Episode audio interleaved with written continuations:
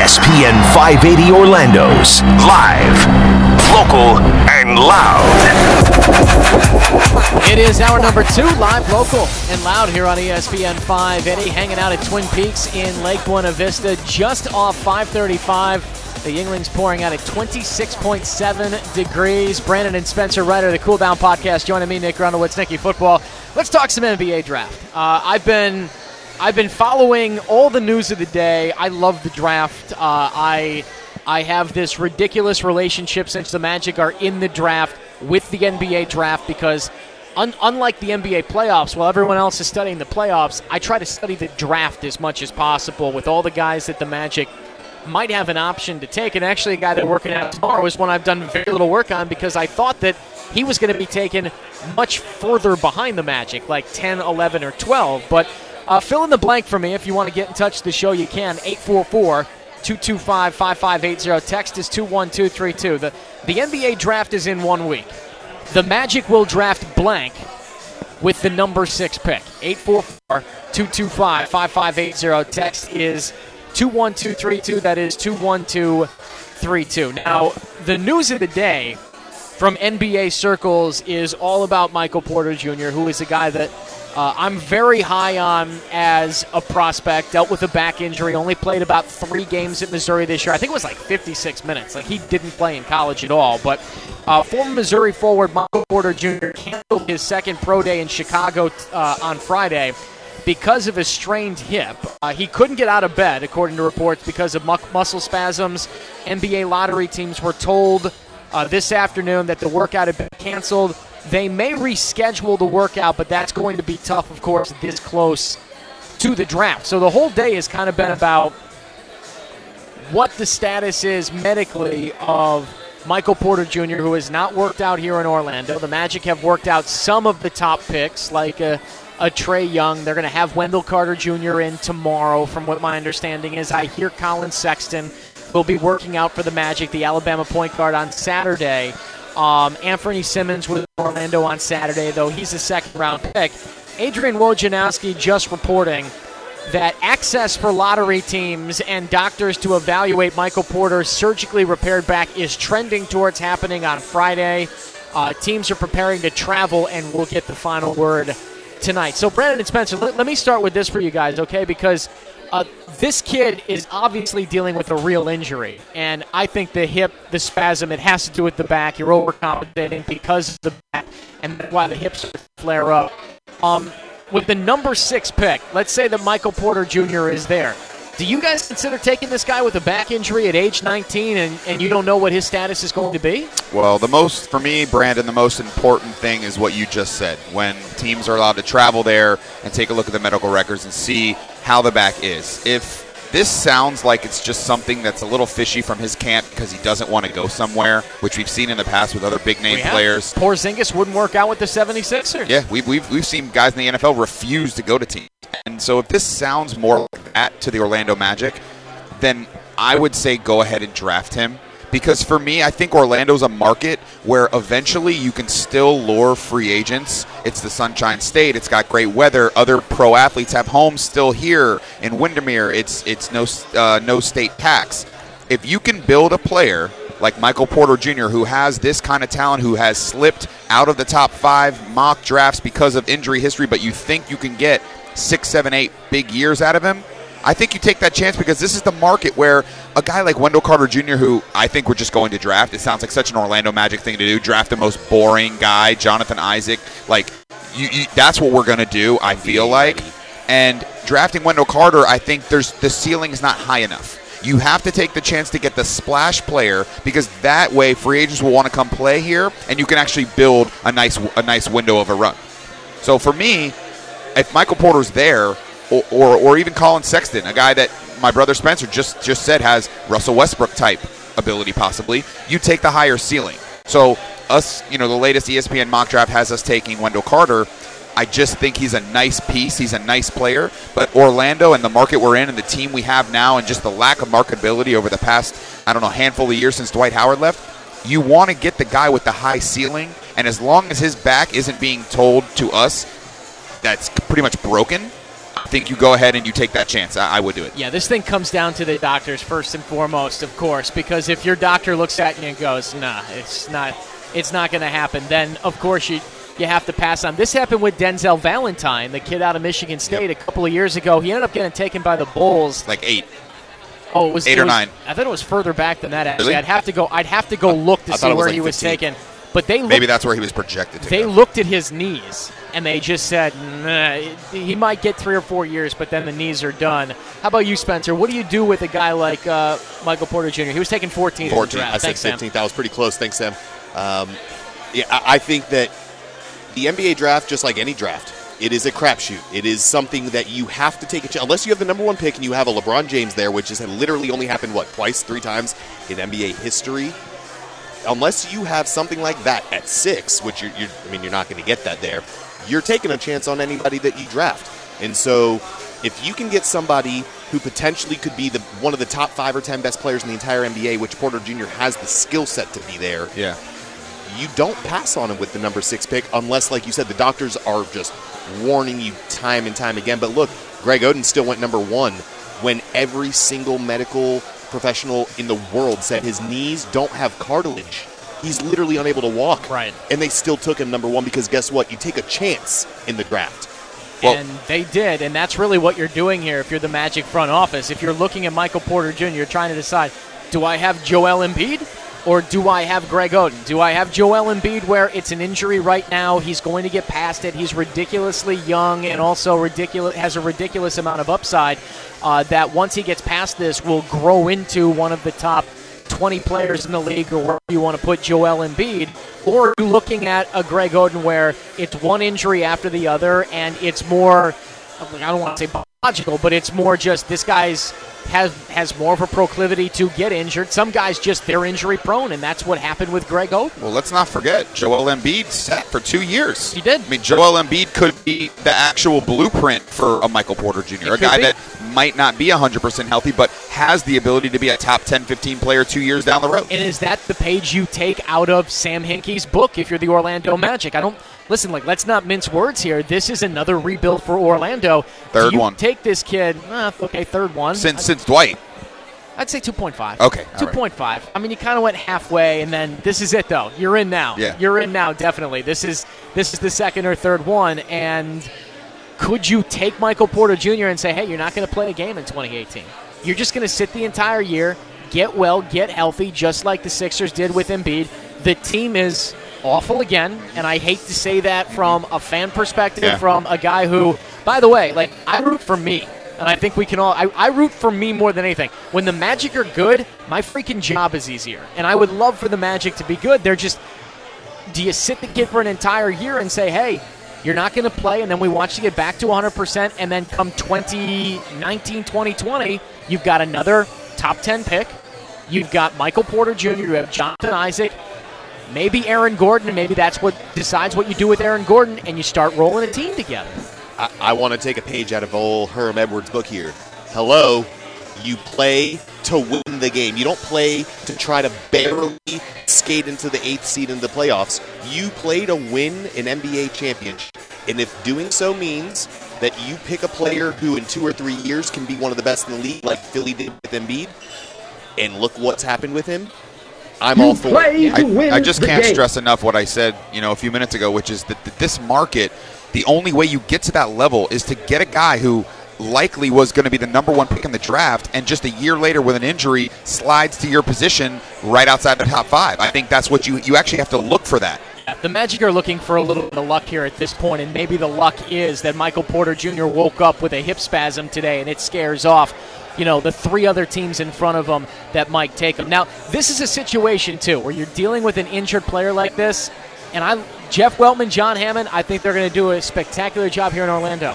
This is one of the get fired decisions as a GM. I don't envy these guys in the position that they're in whatsoever because you look at them, everyone in our position that are grading these guys, we're expecting them to be fortune tellers. Okay, can you see five years, 10 years, 15 years into the future, and how is this kid going to project and will he be healthy?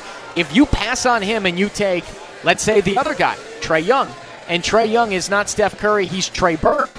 and you passed on Michael Porter Jr., who is not Greg Oden, but Joel Embiid, all of a sudden everyone's looking at that saying, hey, you could have had the guy that turned into a top 10 player who turned into the best player in this draft. And that's what's so interesting about the 2018 NBA draft is you guys go through a couple of those names there, whether it be Ayton, Doncic, Jaren Jackson Jr. from uh, from Michigan State, uh, Trae uh, Trae Young, and, and and Michael Porter Jr. and whoever named Marvin Bagley. Marvin Bagley.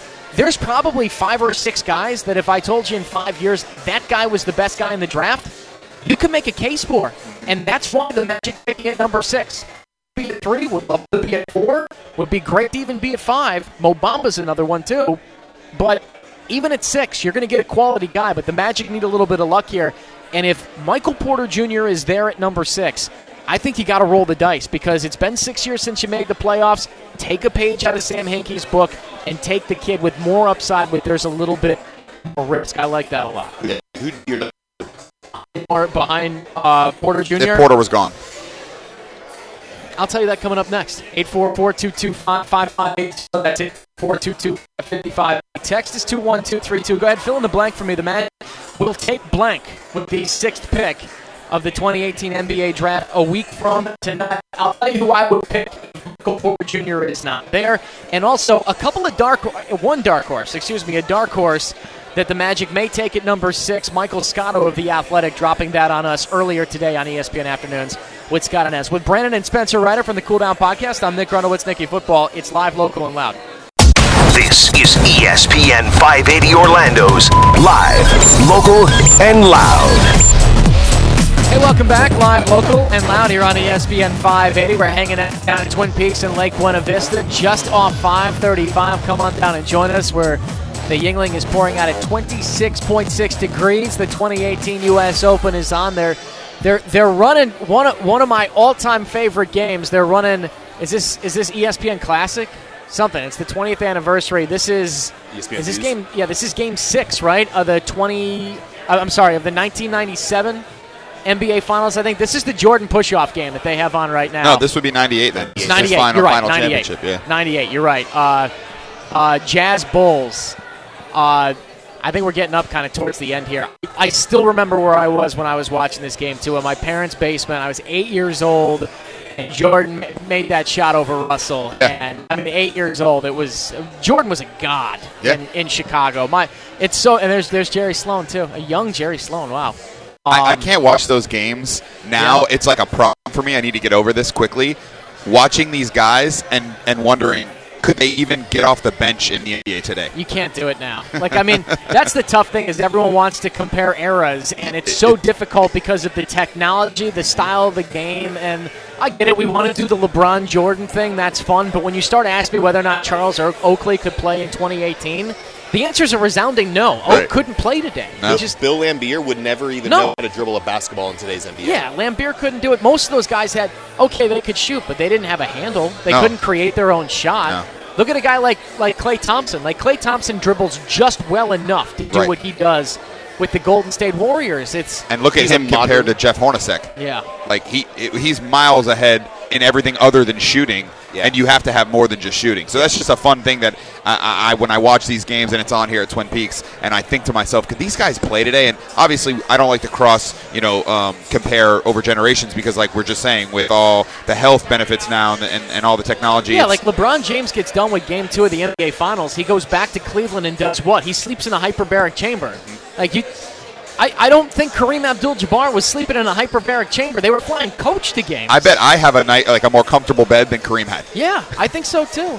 Brandon and Spencer Ryder, the Cool Down Podcast, joining me, Nick Runowitz, Nicky Football, on live, local, and loud tonight. Uh, as I said, we're at Twin Peaks in Lake Buena Vista, talking about the Orlando Magic draft. About in one week, pretty much from right now, the Magic will be picking in the NBA draft. Who do you think they should pick? 844-225-5580. Text is 21232. And we just finished talking about um, Michael Porter Jr., who, if he's available at number six, I, I think you have to take the risk. Now, Spencer asked me uh, right before the break if Michael Porter Jr. wasn't there, who would I take? And that's kind of the fun thing of where the Magic are at number six. Someone has to fall. When I talk to Magic fans, they believe, well, you're going to get, you're going to be on the outside looking in. Eight players can't go in the first five picks of the draft. You're going to get somebody, whether it's a Marvin Bagley III or a Jaren Jackson Jr. or a fill in the blank type of a guy. We know Ayton's going one. I think Doncic definitely goes in the top three. Bagley likely goes in the top three. So after that, you're going to get one of Jaren Jackson Jr., Michael Porter Jr., Mo Bamba, or Trae Young. And for me, if if Michael Porter Jr. isn't there, I think I got to pull the trigger and take Trae Young. Yeah, I, it- I, I just I have to. Is that from an entertainment marketability standpoint? Uh, first and foremost, when I bump into Magic fans on the street or when I'm kind of talking to them on social media, the excitement that I feel from the fan base when we talk about Trae Young is just at a level that we haven't felt here in Orlando really in the last, I don't know, like five or six years. Yeah, there's, And there's no juice. I don't draft to sell tickets or to put someone on a billboard, but I think this is a kid that is talented enough that you could take at number six that also does those other things for you where the minute that Trae Young is drafted, people are going to buy season tickets because they want to see this kid. And I think his game does translate to the NBA. Well, you don't draft at all. I don't. No, I don't. I, I I've sent a couple of mocks over to Jeff Weltman, but uh, the the email keeps getting bounced back. So I think my I think I'm blocked at this point. I, I see. For me, I'm just hoping I have this uh, this pipe dream here that we're going to get Isaiah Thomas. Like how you feel like that's such a no brainer. It feels like inevitable. Right. So if we get him, I think he actually does the marketing that Trae Young would do while also developing a young Mo Bamba or a young Michael Porter Jr. or even a Collin Sexton. So I think if you can do that, if you can pull the trigger on that, I think Isaiah has like two more exciting, you know, 20 plus point per game seasons in him. I hope so. And while you're developing a young guy. Now, if that's not on the table, I agree with you. I think from a marketing standpoint, Orlando just doesn't have the juice right now. The fan base needs that invigoration, and Trae Young would do that for us. I think he's a lot like Steph Curry, but the difference between a Steph Curry and a guy that's hoping to become that is the consistency and honestly the size. A lot of people don't think that Steph Curry's a big a big guy. He's actually 6'3". a pretty big point guard. He is. So that is a big difference on why he can get those shots off and why he can stay so consistent. Yeah, the two inches difference in the frame, and Steph Curry has filled out in his day. You go back to his days at Davidson, uh, and it's it's it's like picking a kitten out of the water. You know what Yeah. I mean? He's just he, he was all bones and no fat, and, and he's really filled out and put on a lot of muscle and and. And uh, uh, Trae Young's going to have to do that too. The other reason why I would take a Trae Young at number six is because if he has a solid rookie season, he's the kind of magnetic talent and the kind of kid with a personality where free agents, and, and I know that Orlando is still a long way away from pitching the top tier free agents, but guys might look at Orlando and say, hey, listen, I could get my money there, but also get to play with a point guard that does pass the basketball, led the nation in assists, and could also put up four, you know, 40 points in a game or so. I think he would excite other players, and maybe they'd want to go play with him. So I, I, I think that he makes a lot of sense too. Well, what what happened to Alex Martins and, and, and the guys in the front office who were bringing in Tim Duncan and Tracy McGrady and Grant Hill? We were at one point a destination. Like, I don't understand why we no longer have any pull to bring in even B level stars. We couldn't even get Paul Millsap last Well, offseason. Well, the Well, well, that- 25 wins and the 29 wins the last we two were seasons. similar. We were kind of- similar then. Well, I, I think that, that that came off of the heels of Shaq and Penny, though, Spencer. So Years remember, after. well, not, I wouldn't say I would say you know a handful of years, but I I mean we're a handful of years removed from Dwight Howard and, and going to the final. So I, I'm saying I, I believe that we should be that destination. I think winning, coming off the heels of winning, and, and with it, within a decade of winning. So if you win within that eight to ten years, I think you're still relevant enough where where free agents would come, but you can't have six, seven, eight, nine.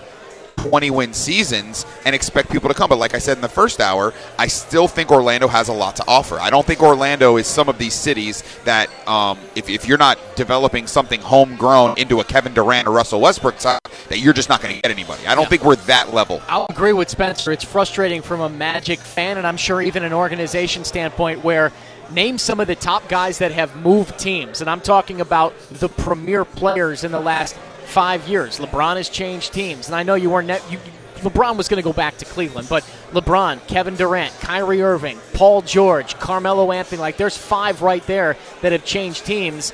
And guys now, as they come up near the end of the deal, their of their contracts, they, they kind of I'm I'm trying to remember what I would what I call him. the disgruntled superstar is kind of the new free agent in Yeah. the NBA, where guys want out from where they are. Gordon Hayward, another guy that changed teams, and you're not in a position where you can get in on the conversation.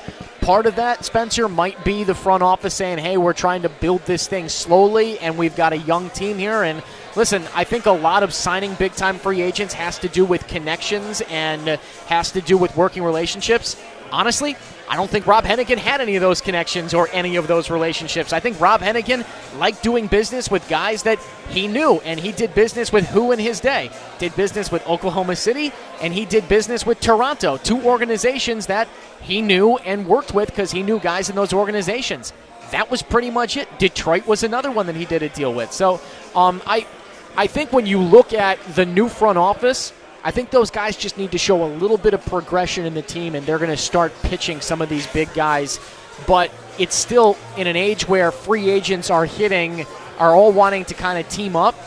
You also kind of need the cap space. And this team, because of some of the big time salaries that Rob Hennigan signed, Bismack Biyombo, Evan Fournier, they're not going to have any cap space this year. What, $15 million? That's not a whole lot to work with either. You have limited options other than the draft, a couple of guys, a mid level exception, and that's just about it. This so, is this is the regime that really needs to show something, and the reason why I feel, you know, w- in, in past drafts, Orlando hasn't had a whole lot to work with where you could say, well, they missed on this guy, but this guy was there. I looked at the draft where we drafted Victor Oladipo. I looked at the draft through, where we drafted Mario Hezonja. I looked at the draft all, all the last five, six years.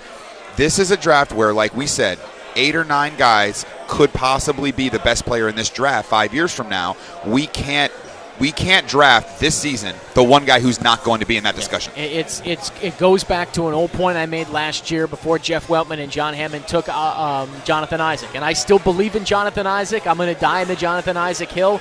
I think he's going to be a, a very good young player for the Magic this upcoming season. But I don't really care where you're drafting. Just nail the damn pick, Yeah. and that is what it is about this year for the Orlando Magic. One dark horse the Magic could take at number six. We'll tell you that coming up next. 844-225-5580. Text is 21232. It's live, local, and loud live from Twin Peaks in Lake Buena Vista here on ESPN 580 Orlando. Now, ESPN 580 Orlando's live, local, and loud. Hey, welcome back. It's live, local, and loud here on ESPN 580. Hanging out down at Twin Peaks in Lake Buena Vista, just off 535. The Yuengling is pouring out at 29.1 degrees. The U.S. Open live at Shinnecock is uh, on television here. You want to come on down? Tiger just finished up his round. Tiger finishes at eight over. Uh, he is nine shots off the lead. The leaders are at one under right now. Uh, and Jason Dufner's putt just went in for par. He remains one shot off the lead. Dustin Johnson, who won at St. Jude's last week, uh, he is in a four-way tie for first place. Brandon and Spencer Ryder joining me, Nick Runowitz, Nicky Football here on the show. Jerry Daniels will be back tomorrow. We've uh, we've let Jerry go have his own night off here on a Thursday. He's up at Christner's enjoying their silver anniversary. If you want to head up, uh, a great charitable event going on at Christner's tonight. Head on up just on uh, Lee Road there. Christner's Prime Steak and lobster. So I, I mentioned one dark horse that the Magic could take at number six, and we're going to move on to uh, some of the other NBA news and rumors here of the offseason. But uh, Michael Scotto of The Athletic, and, and I, I met Mike um, a couple of years ago when he was working uh, as a reporter and love his work. I think he's very well connected. He works for The Athletic now. Uh, Mike Scotto gave us one dark horse that the Magic took, could pick uh, at number six when he joined Scott Anez on ESPN Afternoon with Scott Anez. Cut number two, Sam.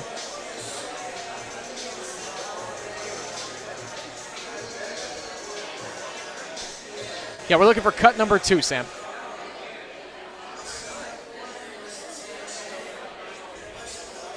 And in terms of you know the possibility of Orlando, um, you know as I wrote in the mock, I I do have Trae Young going there as of now. However, I will say that uh, an intriguing dark horse there that I don't think a lot of people would say, but wouldn't shock me at all on draft night um, is Kentucky's Shai Gilgeous-Alexander. Six six one eighty uh, point guard, and, and some executives around the league wonder if he ultimately uh, becomes the best point guard in this draft down the road. And he's a guy that fits the the draft prototype in terms of his physical attributes that Jeff Weltman and John Hammond of the Orlando Magic have historically uh, looked at. And you know, when you think of John Hammond, uh, two, you know, a couple of years ago when he took Thon Maker at number ten, nobody saw that coming. And just throwing it out there as a dark horse that that could happen at six. They are looking for a point guard, and um, wouldn't shock me. That's Michael Scotto of The Athletic talking to Scott Anez earlier today. Uh, Shai Gilgeous-Alexander, if you haven't heard of him, he's a freshman out of Kentucky, played one year uh, for uh, Coach Calipari up there, as everyone seems to. Uh, he is a six foot six, 180 pound point guard that averaged 14 points, five assists, and shot 40% from three in college. This would be very much a Jeff Weltman, John Hammond type of a pick. I just don't know if it comes at number six. But you guys, uh, Brennan and Spencer are with me here, guys. We talked about Donovan Mitchell during that commercial break and about how nobody saw Donovan Mitchell coming, and he ends up falling into kind of the latter part of the lottery. He goes 13 to Utah after Utah traded up. If you're looking for a Donovan Mitchell esque situation here, it might be a guy like Gilgeous-Alexander who showed some but not quite enough in one year in college and then puts it all together in the right situation in the NBA. Yeah, I mean, I, I would say that taking a player like that, I mentioned earlier, you know, any draft, no matter what the sport is, you're taking a chance pretty much after the number one pick. They call it a lottery for a reason. They call it a lottery for a reason. But somebody who is as unknown and as raw as this player is, why not tra- why not trade back? Go to number nine, number ten, and take this player where he's ultimately going to be taken by anyone else who's not going to take an ultimate risk going four or five spots ahead. You can get an additional pick or two, maybe an additional starting player, and then get your raw player of the future four or five picks And I. I think that that is a realistic possibility for Jeff Weltman and John Hammond. We saw last year they don't mind trading picks. They trade they traded two of the four picks that they had last year. They have three picks this season. They have six, 35, and 41. If they call up the LA Clippers, and by the way, I think the Clippers phone lines are going to be so busy on draft night. I think everyone wants to try to fleece them for thir- for 12 and 13, for them to move up and take a chance on a player there in the top six or the top eight or the top 10.